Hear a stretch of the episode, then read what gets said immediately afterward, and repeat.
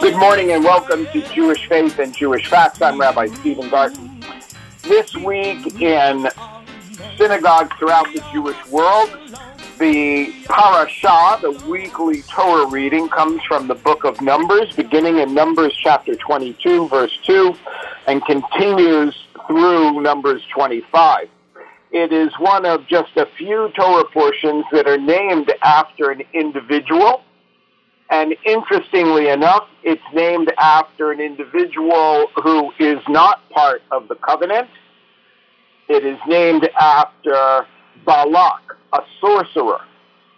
And it is a Torah portion, the main story of which concerns Balak and the king of Moab, um, Balak, who hires uh, a sorcerer named Balaam.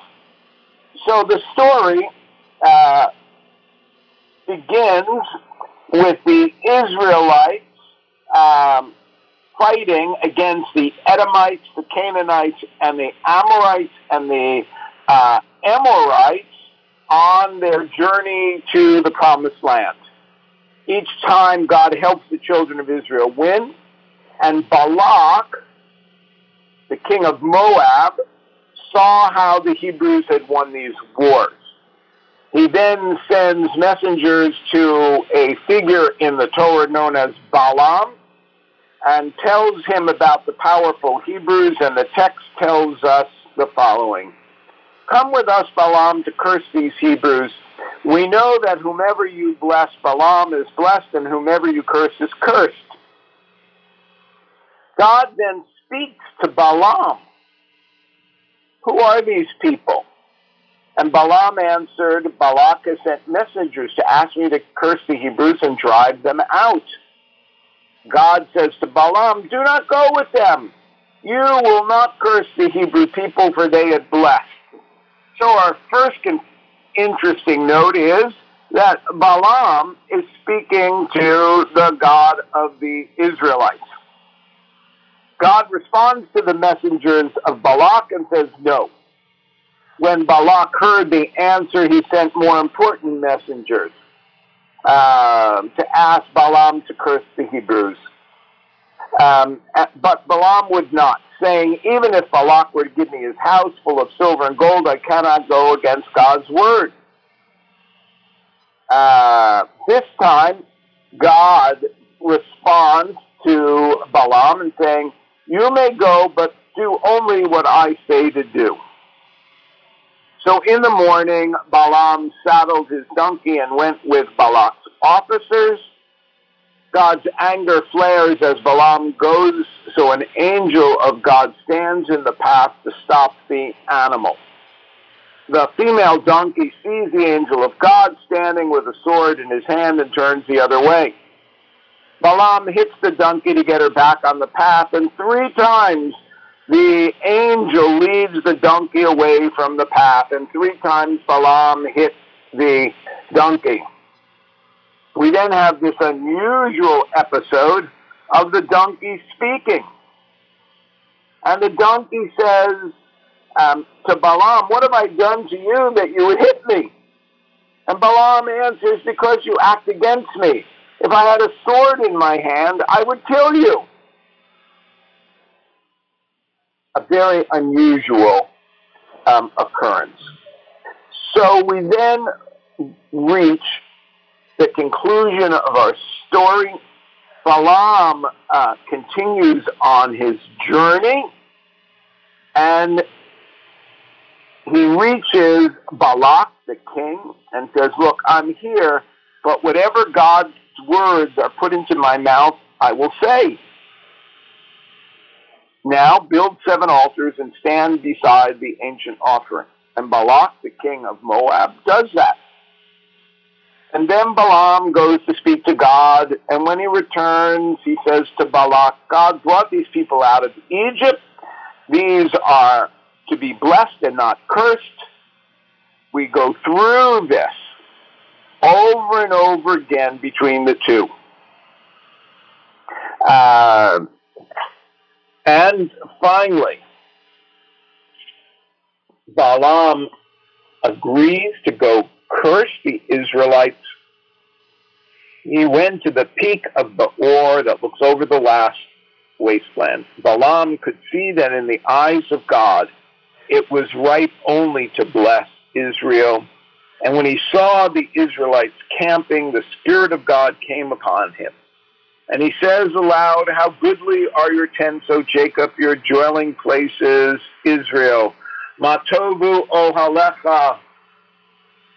How goodly are your tents. Mishkanotecha Yaakov. Your dwelling places, O Israel. And he continues, like brooks they are turned, like gardens by the river, like cedars by the waters that flow from God's bucket.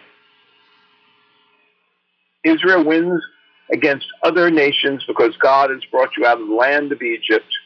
Those who you are blessed and those who curse you are cursed. Well, then the story ends as the Israelites are settling in Moab. And the ending is not quite as interesting as the beginning because the Israelites uh, disobey God and intermarry with the women of uh, Midian. To join me this morning to talk about Parashat Balak is Rabbi Jack Luxenberg, the Rabbi Emeritus of Temple Beth Ami in Rockville, Maryland.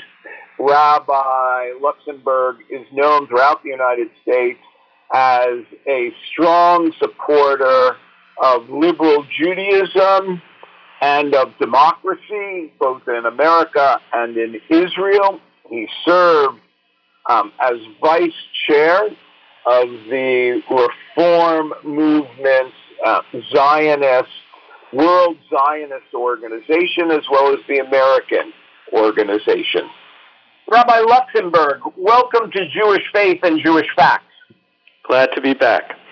It's wonderful to have you with us, uh, our listeners, and the community that hears us on a podcast. I've already introduced to our listeners, as you know, the Torah portion, the story of Bilam and Balak, but I thought we might end almost at the end, not with the story of uh, Pinchas, but rather with this unusual uh, phraseology of Balaam, the sorcerer's blessing. Uh, mm-hmm which has become so important in Jewish liturgical life. So I'll remind the listeners that this is the prayer that Bilam offers when he sees the camping of the Israelites from the peak of Mount Peor. How goodly are your tents, O Jacob places, O Jacob, your dwelling places, O Israel. And then he goes on poetically. Um, and how do we understand this unique prayer that's become so much a part of Jewish life? Well, I think when it, it, you pointed out something that's quite astounding that uh, we have uh, words from Torah spoken by a, a pagan prophet uh, lauding the people and faith of Israel uh, that's so powerful that it's incorporated uh, into our daily prayers. Every morning we begin our morning prayers with these very same words, Matovo Yaakov, Mishkanotecha Yisrael. How goodly are your tents, O Jacob, your dwelling places, O Israel. I came across uh, an interesting commentary that says that uh, when we read these blessings, these words of blessing, we can discern from them what curses Bilam might have intended to speak. So when he blesses uh, the tents, Matovo Ohalecha Yaakov, uh, the commentary says what he's really referring to is synagogues and places of Jewish learning. So wow. his intention would be then essentially to curse them and to deny such to the Jewish people. Mishkan Mishkanotecha, from the word mishkan, meaning a tabernacle, means those uh, God's presence in the midst of our uh, of our people. So what we, the blessing is, of course, it's wonderful that God he perceives God present amongst the Jewish people, but the curse would be that God should be absent from among the Jewish people. And of course, if we can think about this, that the absence of synagogues and houses of study, this absence of the sense of God's presence uh, amongst the community of Israel in, in terms of our history, our experience, and our faith, that certainly would uh, be a powerful curse that would lead to the demise uh, of our people and to our, our faith. Spoken faith would both disappear. So perhaps what is really, where you say it in the morning, uh, as we wake to the new day, to appreciate just how fortunate we are uh, to have uh, the Ohel, the synagogue, the gathering place for prayer and study, and the Mishkan, and God's presence among us, and that we should uh, uh, recognize that and appreciate its presence in our lives each and every day, even as we wake to that day itself. Well, I find it fascinating, um, and perhaps our listeners will as well, if we consider that um, throughout Jewish history, one of the primary targets of enemies of the Jewish people have been synagogues. And On, places uh, of study, right. and places of study on Kristallnacht in 1938 or in uh, Kishinev um, in um, the beginning of the 20th century. These uh, pogroms, whether we agree that they're government sponsored or not, is beside the point, uh, focus very much on the structure of the essential um, institutions of community. Absolutely, and let's go even further back as we remember during the time of uh, Roman occupation of the land of Israel and the sup- attempts to suppress our people and their and their desire for for independence, both political and spiritual. Uh, that uh, the Romans uh, uh, attempt to uh, weaken our people was directed precisely on forbidding the study of Torah the, study, the teaching and the study of Torah, uh, which is why during the reign so many of our great rabbis uh, were martyred. What what a marvelous commentary to be able to attach um, the history of our people to this biblical story, which on the surface of it um, seems simply a fanciful story. but before we turn to the fancy, uh, fantasy, I want to ask you if you might share with our listeners how words of Torah make it into the liturgy of the Jewish people or into the prayer book. For not every religious tradition uses their sacred text as the essence of liturgy. Well, the, uh, Rabbi Garten, there's so many passages in, in, in, in Torah and Tanakh, in the first five books of the Bible and in, and its remainder, uh, that are in essence uh, prayer, our prayerful language. We need only to think of the book of Psalms, for example, or some of the powerful passages from the prophets uh, to recognize how prayerful they are and how inspiring they are. And in our tradition, those words of inspiration uh, and instruction uh, were deemed worthy of repetition each and every day as part of the prayer experience. But for us, prayer is also learning, not only learning from these passages to be inspired in how we live our lives, but uh, it is a mitzvah, it is a religious obligation each and every day uh, for limud Torah, to study our sacred text, to study our Torah. So doesn't it make sense then if uh, that our sages were wise to incorporate into our daily prayers passages of Torah from which we could learn and also fulfill that religious, that spiritual obligation of studying our sacred texts each and every day. So we end up with a very unusual uh,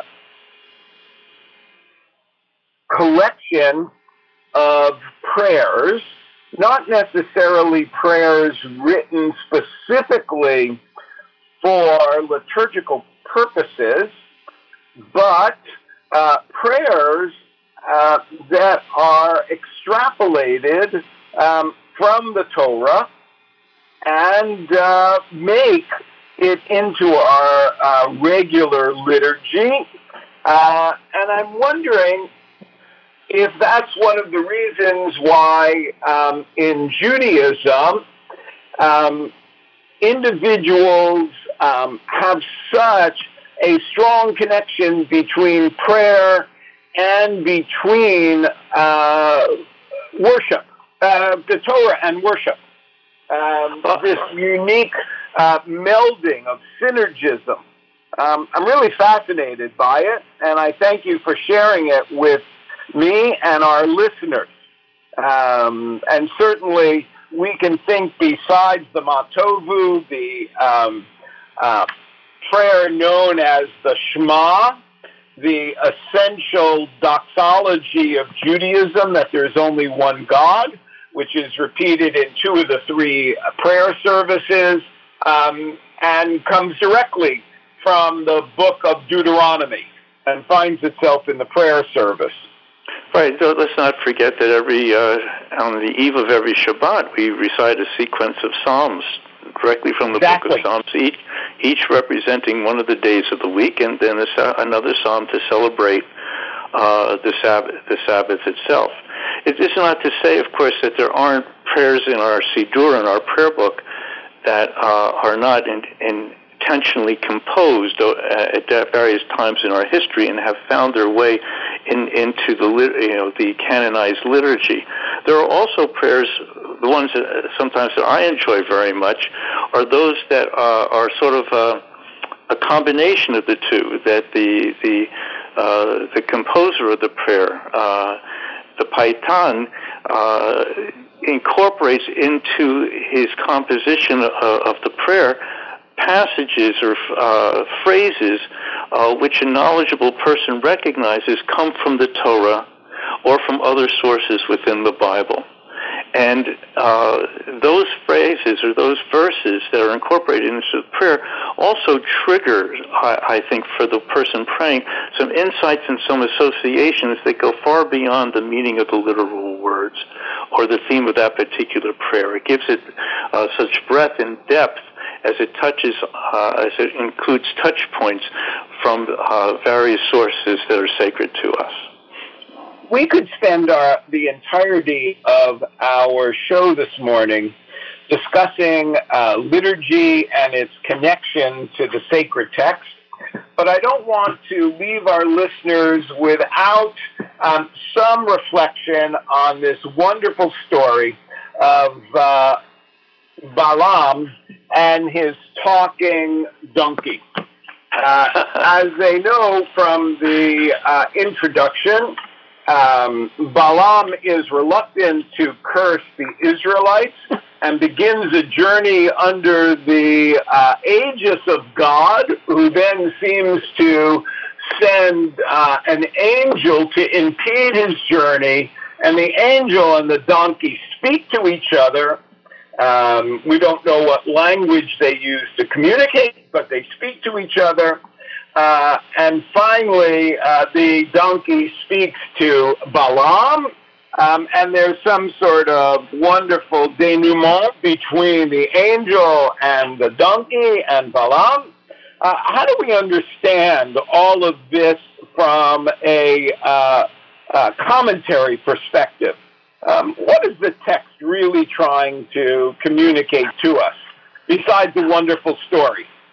Well, you know, it's it, it, it begins as as you say, Rabbi, with uh, Bilam being you know enticed into this mission to curse the Israelites, to curse our ancestors, by Balak, the king of Moab, who's uh, who's very afraid of their uh, presence on the borders of his land, and uh, you know, the commentaries suggest that Balak, uh, Bilam wasn't necessarily so reluctant is that he was trying to up his price. He was negotiating for how big a reward he was going to get, and uh, and the narrative suggests that uh, Balaam, uh, this pagan uh, sorcerer, wise person, whatever he was, uh, is able to commune with the one true God, which is, of course, another topic for discussion. Uh, and and and it seems as if God he says, okay, if you if you got to go, go, but you're never going to say, and nothing's going to come out of your mouth other than what I what I God intend. And uh, the the the episode with with the talking donkey, to me, is very powerful because while Balaam is uh, associated with the great power of words, either to create or destroy, he is nonetheless a person who is blind. He has he has no spiritual vision, and he and and he doesn't realize. Uh, I think uh, that uh, his, his words, regardless of his intent, will, will not be his his own.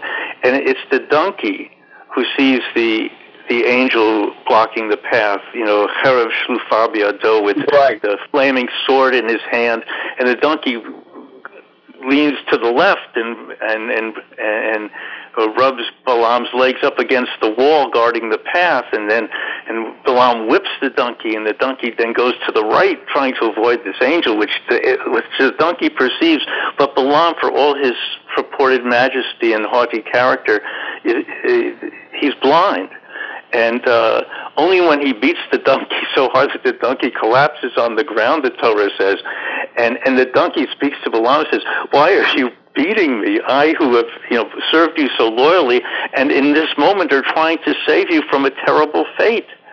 From you know uh, coming face to face with this angel, and only then does Balaam see uh, this angel uh, blocking his path and comes to the full realization that no matter what his intent, no matter how Balak will reimburse him for his efforts, uh, the the words that come from his mouth can only be words that reflect God's intent, and and and, the, uh, and I think the phrasing in the Torah portion is that you can't say anything because this people is a blessed people, and the people who bless this people will be, and it harkens back to the, what God says to Abraham about his progeny, that those who bless you will be blessed, and, and those, those, who curse you will curse you will be cursed.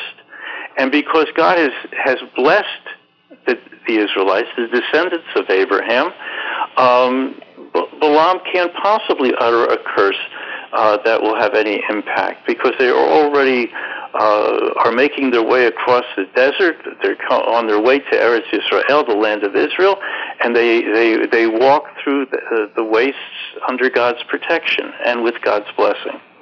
There's an interesting parallelism between the the two journeys. We have the journey of the Israelites, who in this parasha uh, encounter battle with the um, inhabitants of the land.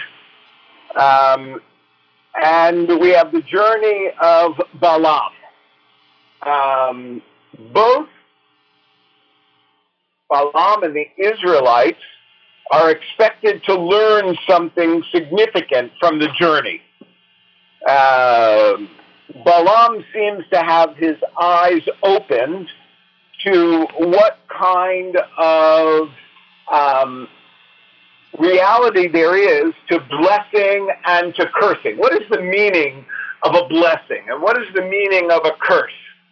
Can an individual really bless another? um, even if you're a paid professional.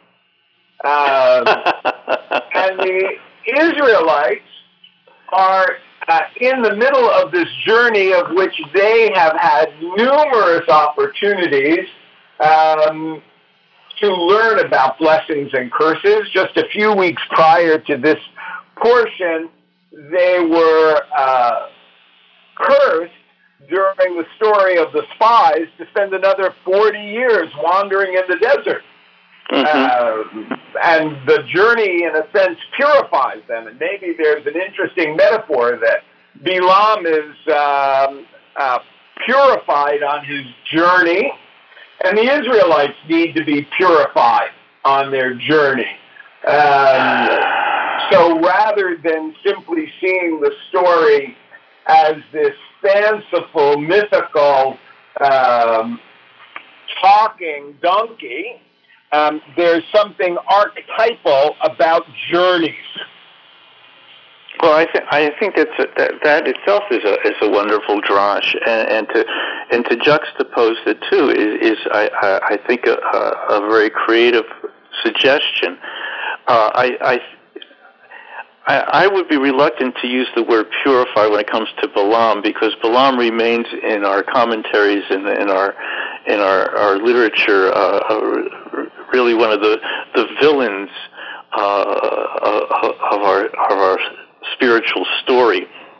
I, I would say, keeping with but the language the of the villain, he's a hero.